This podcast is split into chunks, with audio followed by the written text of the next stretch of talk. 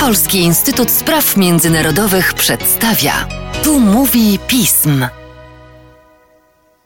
Przy mikrofonie Mateusz Józwiak, a wraz ze mną wyjątkowo duet analityczno-ekspercki, choć co warto zaznaczyć, nie ostatni w tym roku. Rozmawiam bowiem z analityczką do spraw Unii Europejskiej Jolantą Szymańską oraz analitykiem do spraw Azji Południowej Patrykiem Kugielem. Cześć Wam. Cześć. Cześć, witamy serdecznie. Nie tak dawno temu, na początku listopada, miałem z Tobą przyjemność, Patryku, rozmawiać o sytuacji w Afganistanie. Sytuacji trudnej i skomplikowanej, rozwojowej i uświadamiającej nas, że niektóre problemy wymagają rozwiązań zdecydowanie szerszych niż wydaje się to na pierwszy rzut oka.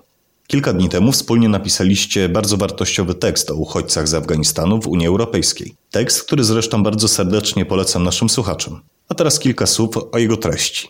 Afgańczycy od lat stanowią jedną z głównych grup narodowościowych, która przekracza granicę zewnętrzną Unii Europejskiej. A biorąc pod uwagę prognozy, o których mówiliśmy zresztą przy okazji wspominanego podcastu, rodzi się pytanie: czy Unia Europejska ponownie stoi przed kolejną falą migracji? No, pamiętamy 15 sierpnia, jak dokonała się zmiana władzy w Afganistanie, to były poważne obawy w Europie i wiele poważnych głosów eksperckich, które zapowiadały masowy eksodus prawda, obywateli Afganistanu i no, najazd wręcz na granice Unii Europejskiej. Te prognozy się nie sprawdziły. One się nie sprawdziły z kilku względów. Po pierwsze, to tempo, ten blitzkrieg przejęcia władzy przez talibów spowodował, że skończyła się wojna domowa w Afganistanie. W związku z tym działania zbrojne jakby się wygasiły i nie było chaosu, który by wypychał miliony ludzi poza granicę. Po drugie, sama polityka talibów, tak? Oni już od lata przejęli kontrolę nad przejściami granicznymi, zamknęli te przejścia graniczne i kontrolowali, kto wyjeżdża i kto wjeżdża do Afganistanu. Po trzecie, tak samo polityka państw sąsiedzkich, tak? Pakistan, Iran, Republiki Środkowoazjatyckie, te wszystkie kraje zamknęły swoje granice, tak? W obawie właśnie przed jakimś masowym napływem ludności. W związku z tym wyjazd legalny z Afganistanu był bardzo ograniczony, tak? Nie było też dostępu do paszportów, nie działało biuro paszportowe, nie ma ambasad, prawda, w większości państw w Afganistanie, w związku z tym nie było wiz i tak dalej, tak? W związku z tym ostatnie dane, jakie wczoraj w zasadzie mamy opublikowane z UNHCR-u, mówią o 90 tysiącach niecałych ludzi, którzy zostali uchodźcami w tym roku w Pakistanie i w Iranie. Do tego mamy też grupę około 100 tysięcy ludzi, których ewakuowano samolotami, prawda, z Kabulu, te zdjęcia, które, które pamiętamy. Więc nie jest to na razie masowy eksodus e, z Afganistanu.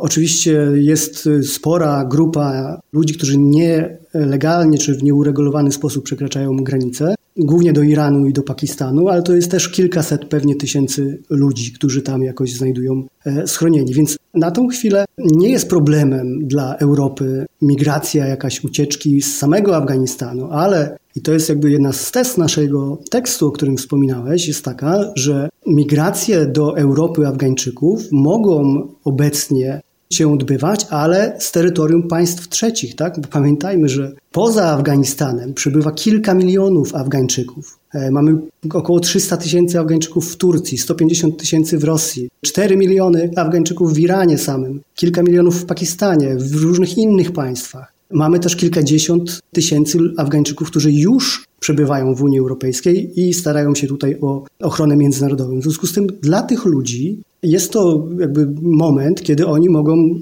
chcieć przejechać do lepszego świata, prawda? Udać się do Unii Europejskiej i tutaj wystąpić o ochronę międzynarodową, zwłaszcza, że w obecnej sytuacji Unia Europejska nie będzie, nie ma prawa wręcz deportować Afgańczyków do ich ojczyzny, prawda, bo wiemy jaka tam jest obecnie sytuacja. Więc krótko mówiąc, dzisiaj jeszcze wielkiego ryzyka masowej migracji Afgańczyków do Europy nie ma, ale ta sytuacja może się szybko zmienić w najbliższych miesiącach, jeżeli ten kryzys humanitarny, o którym niedawno rozmawialiśmy, jeżeli on faktycznie będzie się pogłębiał i zrealizują się najczarniejsze scenariusze.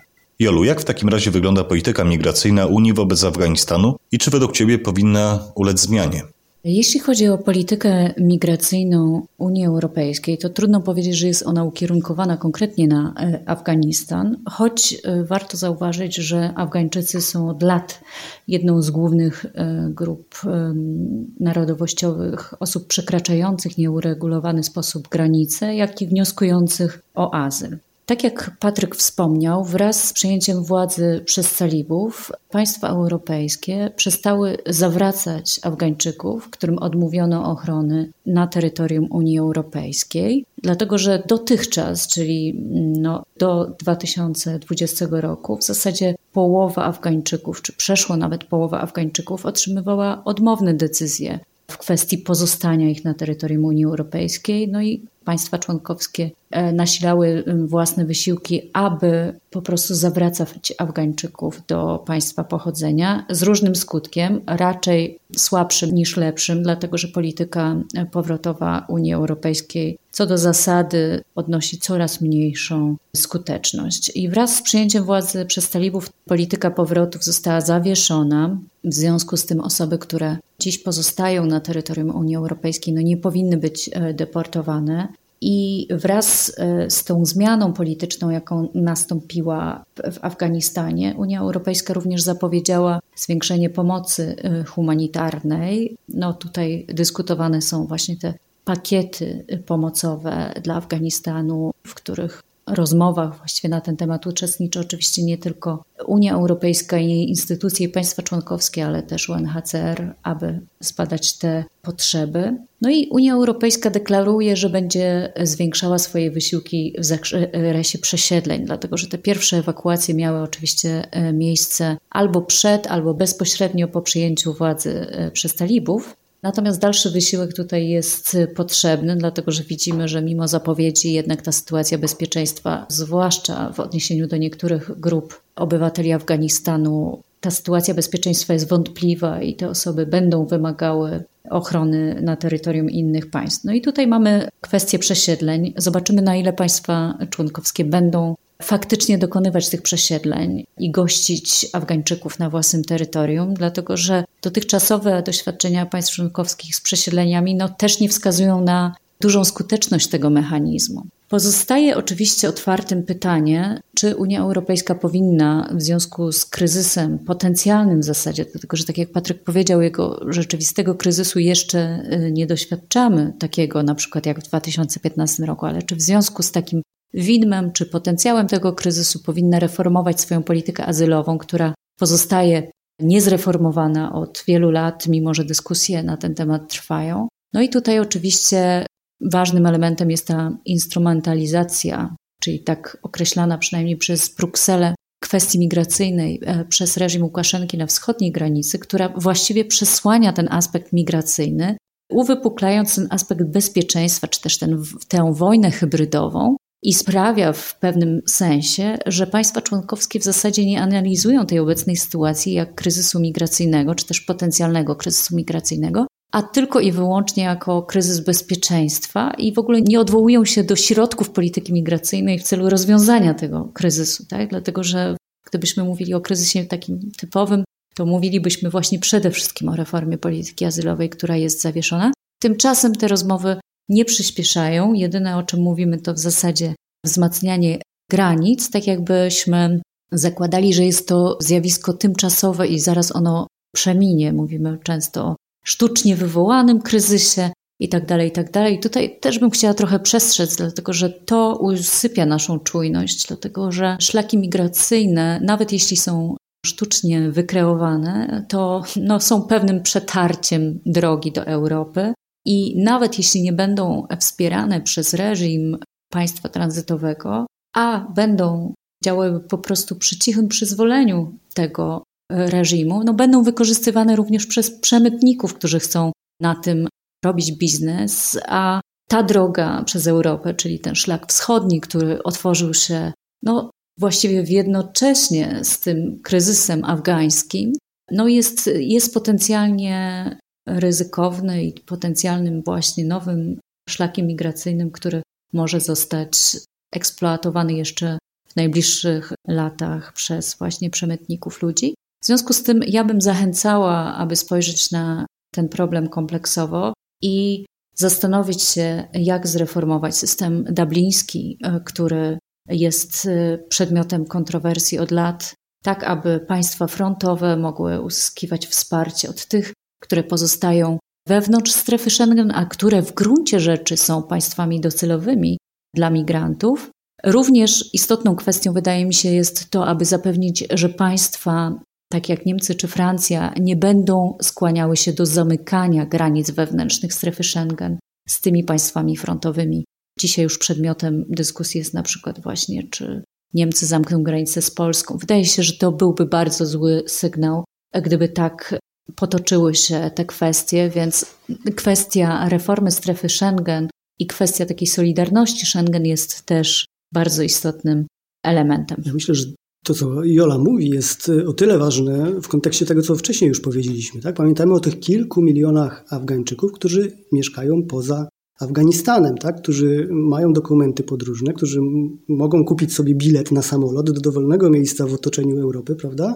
I ewentualnie później w sposób nieuregulowany przekraczać unijną granicę, wiedząc, że oni nie będą deportowani do swojej ojczyzny, prawda? Bo sytuacja na to nie pozwala. To może działać też jako pewien taki no, czynnik przyciągający tych, którzy chcą wykorzystać też ten moment do tego, żeby swoją jakąś sytuację życiową polepszyć. Ja jeszcze bym tylko uzupełnił odnośnie tego, co Jola mówiła o przesiedleniach. Mamy wczoraj taki news, widziałem wczoraj, Niemcy wykonały pierwszy lot z prawie 400 Afgańczykami z Kabulu do Niemiec przez, przez Katar. Tak? Więc te ewakuacje y, z Afganistanu Afgańczyków trwają, e, czy zostały wznowione. Tak? I, i, I ci ludzie, którzy współpracowali z wojskami europejskimi czy zagranicznymi, prawda? których Niemcy, czy Wielka Brytania, czy inne państwa, prawda? Jeszcze tysiące ludzi zostały takich w Afganistanie, którzy pomagali państwom zachodnim w ostatnich 20 latach. Więc teraz